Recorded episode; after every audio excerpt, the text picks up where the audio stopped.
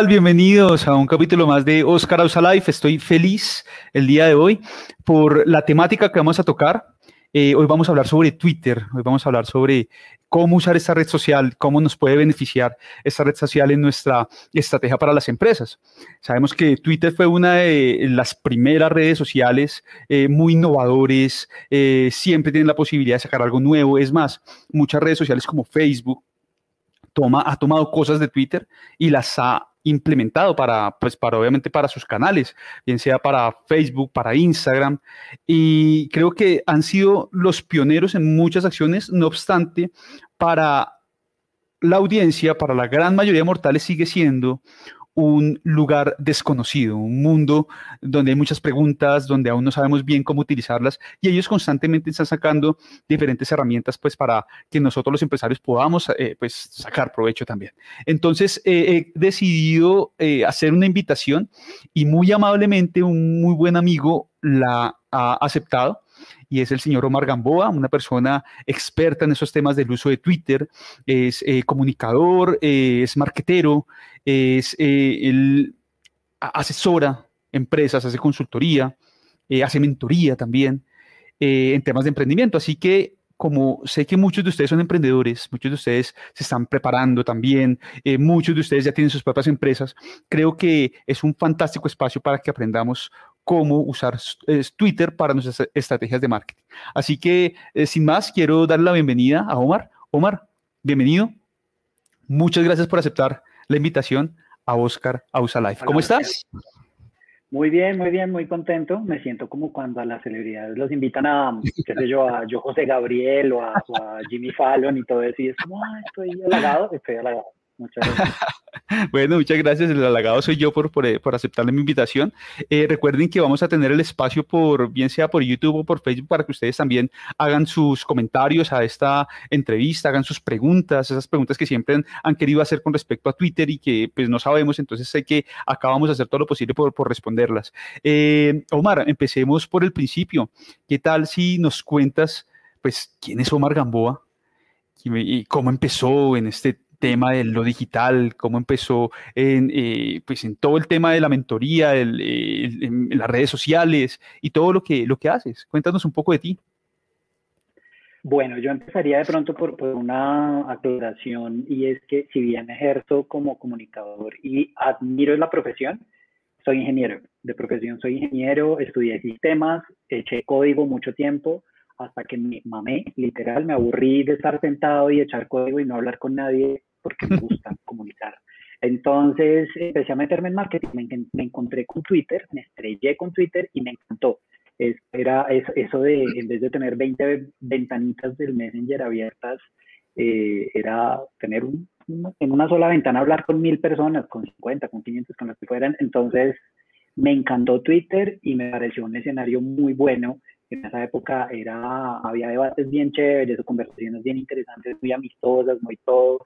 Eh, ya vemos que ya no tanto, pero fue muy divertido y me encantó Twitter. A partir de eso entonces me empecé a meter a, marketing digital, me empezaron a llamar de algunas eh, empresas o agencias a, que los asesorara, los apoyara un poco en sus estrategias de, redes sociales, más allá de marketing, y me encantó, me fui enrollando en esto poco a poco hasta que ya terminé en esto. ahora pues he tenido la oportunidad de de editar clase para comunicadores. Admiro mucho la comunicación y me parece una rama muy interesante.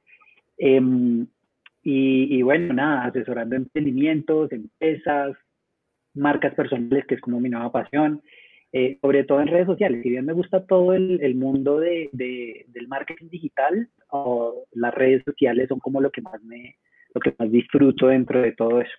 Así que nada, muy bacano y trabajo muy feliz. Yo creo que es precisamente por eso, por, por, ese contacto humano que muchas veces lo digital quita. La virtualidad ha sido una maravilla para muchos, nos ha ayudado bastante en este tiempo de pandemia y ha permitido que muchas empresas pues, puedan sobrevivir y también potenciarse, porque es una oportunidad. Pero las redes sociales nos encontramos esa posibilidad por lo menos de, compartir, no cara a cara, pero sí por medio de, una pantalla, por medio de un teclado, yo creo que es por eso. Bueno, estudias ingeniería, ¿en dónde? Cuéntanos en dónde estudiaste, ¿Eres de, de dónde eres?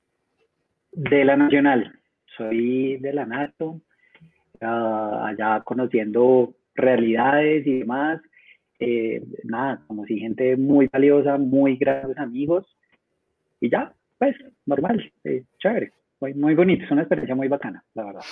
Y cuando empezaste a desarrollar, ¿recuerdas esos primeros lenguajes, esos primeros, eh, lo primero que, que, desarrollabas? Por ejemplo, era que era, ya, me imagino que en esa época pues ya, ya estaba que HTML o cómo era eso, PHP, ¿qué, qué, qué era eso?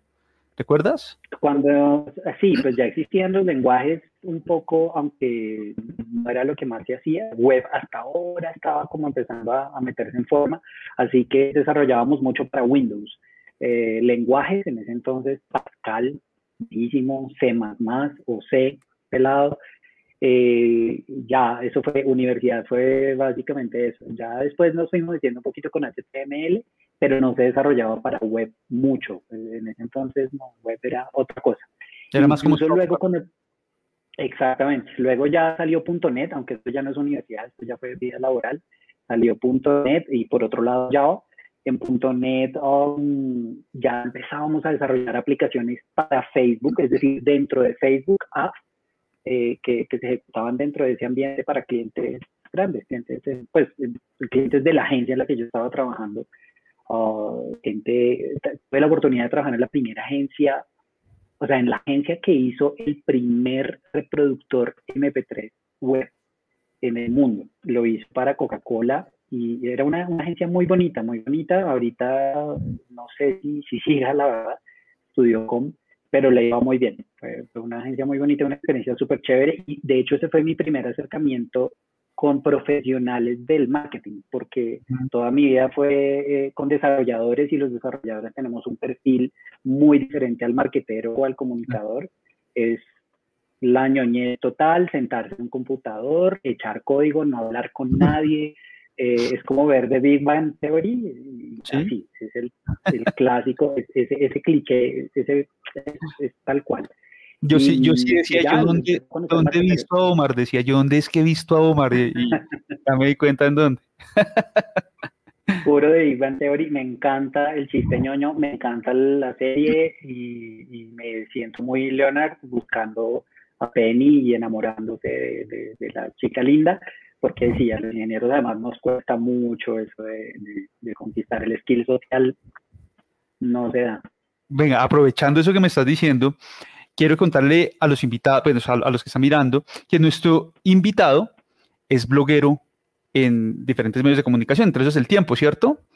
Y yo he leído algunos de tus, publicaciones, de, tus artículos, y cuentas la historia de cierto personaje que vive unas aventuras muy interesantes. ¿Quién es ese personaje? Cuéntanos un poco de ese personaje para que las personas pues, sepan de lo que tú también escribes el blog se llama Le pasó a un amigo.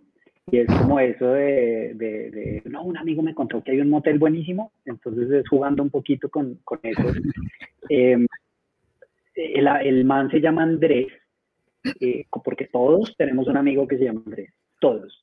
Y en mi caso, pues eh, sucedía eso. El blog nació, yo creo que casi que 10 años, ese blog o esa temática, a raíz de algo que me sucedió, efectivamente, eh, y fue medio traumático. Luego llegué entonces a, a, contarle a mis amigos y, a mi familia, pues, y todos me decían, no, tiene que escribirlo para que, pues, para que no se le olvide, porque había muchos detalles como esas cosas que uno no se cree y que la verdad si uno no escribe, se olvidan, eso es cierto.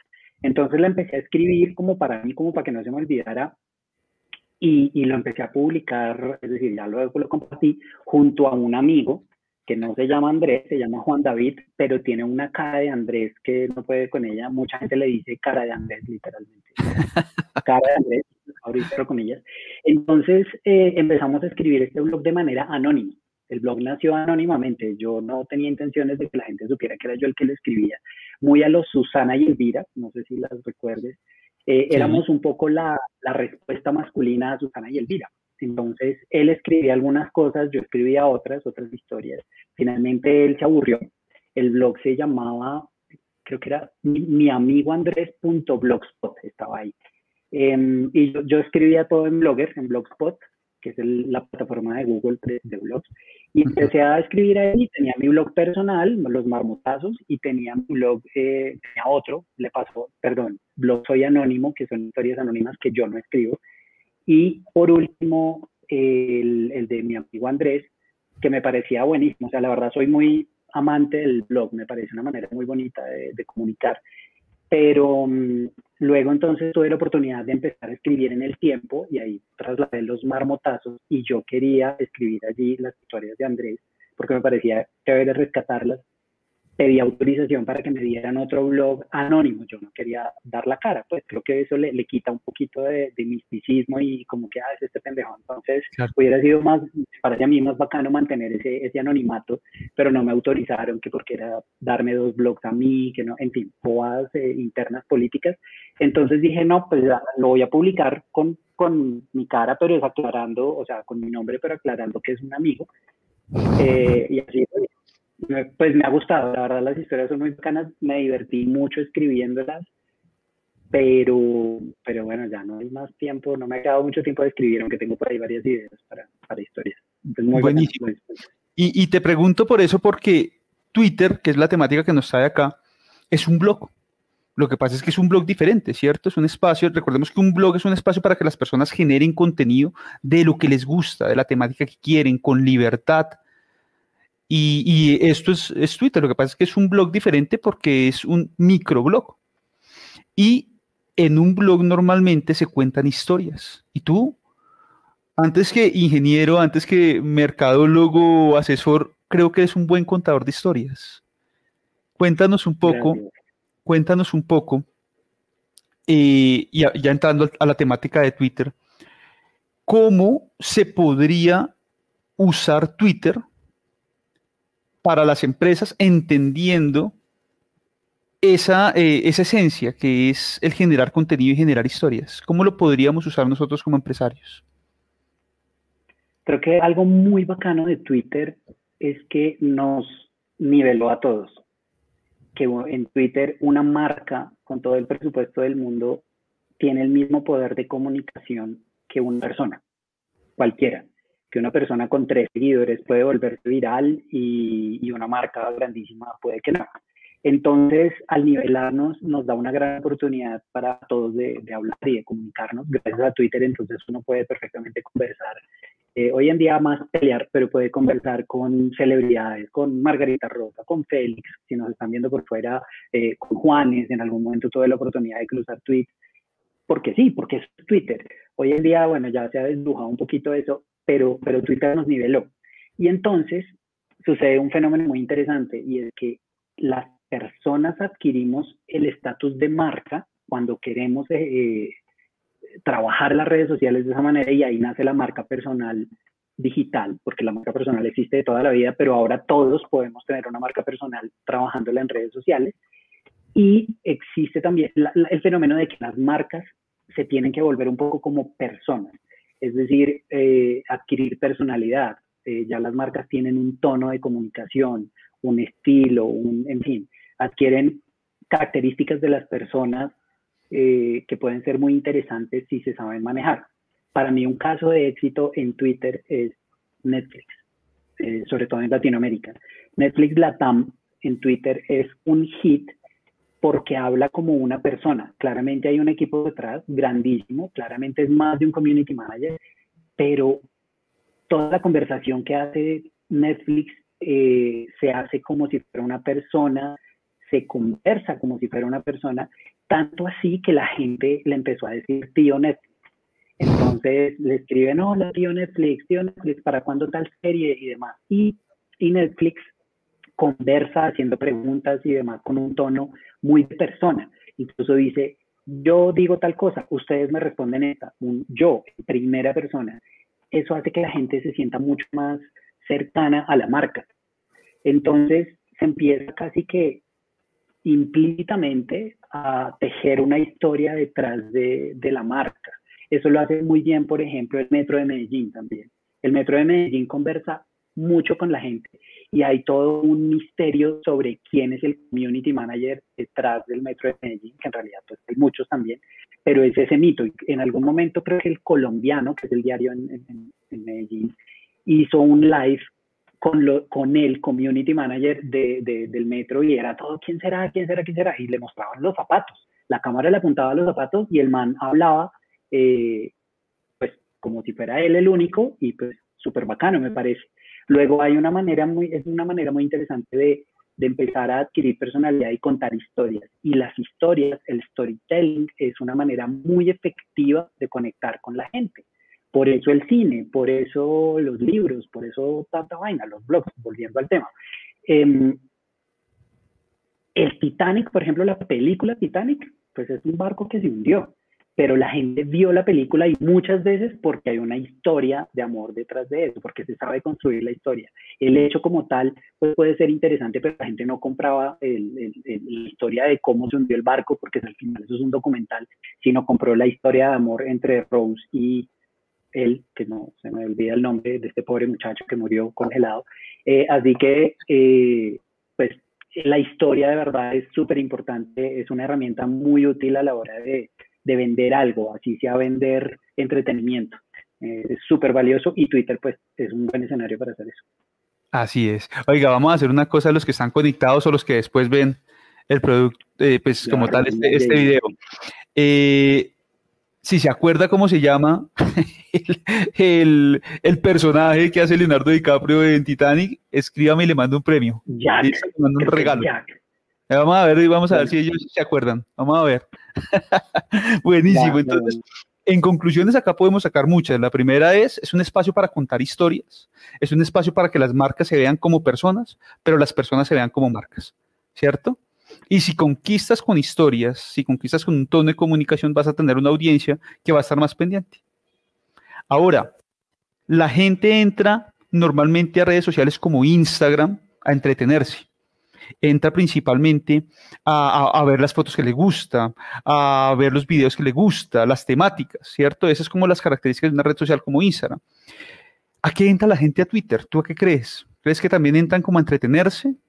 ¿O a qué podrían estar? Porque conocer la esencia, conocer la esencia me permite tener ideas de cómo utilizarlo para mi marca. ¿Qué opinas?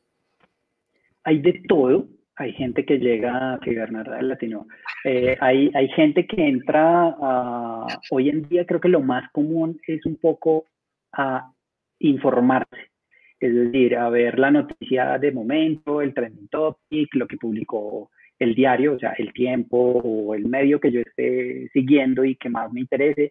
Principalmente esa es la razón por la que la gente entra a Twitter, pero a todos nos gusta entretenernos a todos nos gusta entretenernos y hay gente que consume mucho contenido. De hecho, la gente, y esto pasa en todas las redes sociales, en todo Internet, la fórmula más o menos, así a grandes rasgos, es que el 90% de la gente que entra a Internet solamente consume contenido, solo de leer, eh, solo de, absorber y ya. El otro 9, ese, ese 10% restante, el 9, es decir, es decir este 9% comparte el contenido que ve es como el share, el, el retweet o lo que sea. Y solamente el 1% de la gente que entra crea contenido. Luego, hay una gran oportunidad ahí para, para generar contenido y para llamar la atención. Ahí lo importante es destacarse o diferenciarse un poquito de, de la mayoría de la gente. Pero si yo entro a informarme o entro a divertirme o entro a comentar o a desahogarme o lo que sea, a todos nos encanta entretenernos, a todos. Y si entro a, Instagram también es a eso, a ver la foto bonita, a darle like o lo que sea, a Facebook de repente a chismear o lo que cada quien le dé a su red social. Pero si hay algo entretenido, algo que me llame la atención de alguna manera, ahí me quedo. Entretenimiento, ojo, no es reírse, no es eh, el chiste. Entretenimiento es una buena historia que puede ser dramática. Eh, entretenimiento es información también. Entretenimiento muchas cosas. Básicamente es una manera agradable o disfrutable de, para, pues, para pasar el tiempo.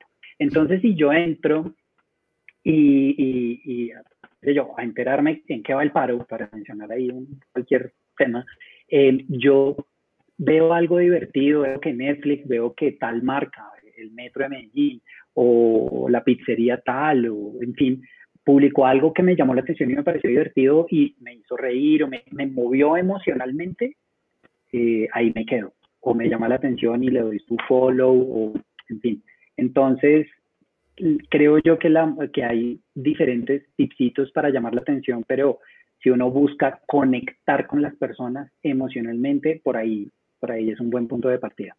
Claro. Entonces, fíjate que muchas personas dicen que Twitter es un espacio donde la gente pelea, donde la gente eh, genera conflicto. Entonces, puede ser que ese conflicto o esa conversación sea estratégico para generar entretenimiento. Recordemos que el entretenimiento no es hacer reír lo que tú dices, sino generar de otra manera un espacio donde la gente se involucra porque encuentra algo, así sea una pelea. ¿Crees que Twitter permite en sus condiciones usar el conflicto para llamar la atención? Lo que sucede, o sea, sí, la respuesta corta es sí, pero lo que sucede es que la sangre es escandalosa y la gente es morbosa. Entonces, eh, y eso es por naturaleza, o sea, no es una crítica, es una realidad, eh, la gente es morbosa.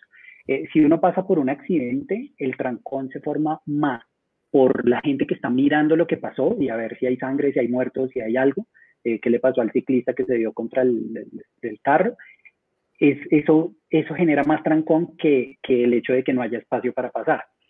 Y si uno tiene en redes sociales y uno publica algo y uno puede tener 20 likes, 20, me, o sea, me encanta, o sea, corazoncitos y lo que sea, y un comentario negativo, uno se fija más en el negativo y a uno le queda sonando más esa persona que, que me criticó eh, bien o mal, eh, eh, es decir, que me criticó justamente o que fue una crítica constructiva o que fue una ofensa, pero como sea, uno le llama más la atención eso y se queda pensando más en, esos, en esas malas palabras. Entonces, sí, llama la atención, eso llama la atención, la polémica, pero a mí no me parece una manera adecuada, sobre todo comercialmente hablando. Por lo general, uno trata de recomendarles a las marcas que eviten los tres temas prohibidos, que son las tres religiones de la vida. Uno es religión, otro es política y la otra es el fútbol. Al menos en Colombia, que es un país muy, muy futbolero, es porque son temas que apasionan mucho. Entonces, cuando la gente es tan apasionada por un tema, cuando veo que alguien opina diferente a lo que yo opino, se arma un choque emocional. Entonces, a las marcas que están buscando caerle bien a mucha gente independiente de lo que sientan eh, de, sus pasiones, pues es mejor evitar esos temas en la medida de lo posible. Así que eh, si la pregunta es si es una manera de llamar la atención, armar polémica y demás, sí. Que sea buena, no, no me parece, al menos a mí no me parece una manera adecuada. Súper. Te voy a contar lo que admiro de, de Twitter como red social. Twitter me parece que nos da ejemplo de cómo usarlo. Ellos crean una marca con un nombre atractivo que es fácilmente reconocible de manera auditiva o bien sea gráfica. Surge como surge Twitter como una representación de un sonido de un pájaro, ¿cierto? Entonces ahí aparece el famoso tweet, que básicamente es un sonido corto que representa el sonido de, de un pájaro. Y adicional a eso, crean su propio lenguaje. Un tweet, tú acabas de decir. ¿Sí? Nadie sabía que era un tweet hasta que ellos crearon su propio lenguaje. Y creo que una de las esencias del marketing es crear lenguajes propios. ¿Sí? Entonces creo que esa es una, buena forma. Que, eh, ¿Por qué crees que si es tan innovadora, que da tan buen ejemplo, probablemente no es la red social que use todo el mundo? Sea, todo el mundo puede estar en Instagram, mucha gente está en Facebook. Hoy la gente está pegadísima a TikTok.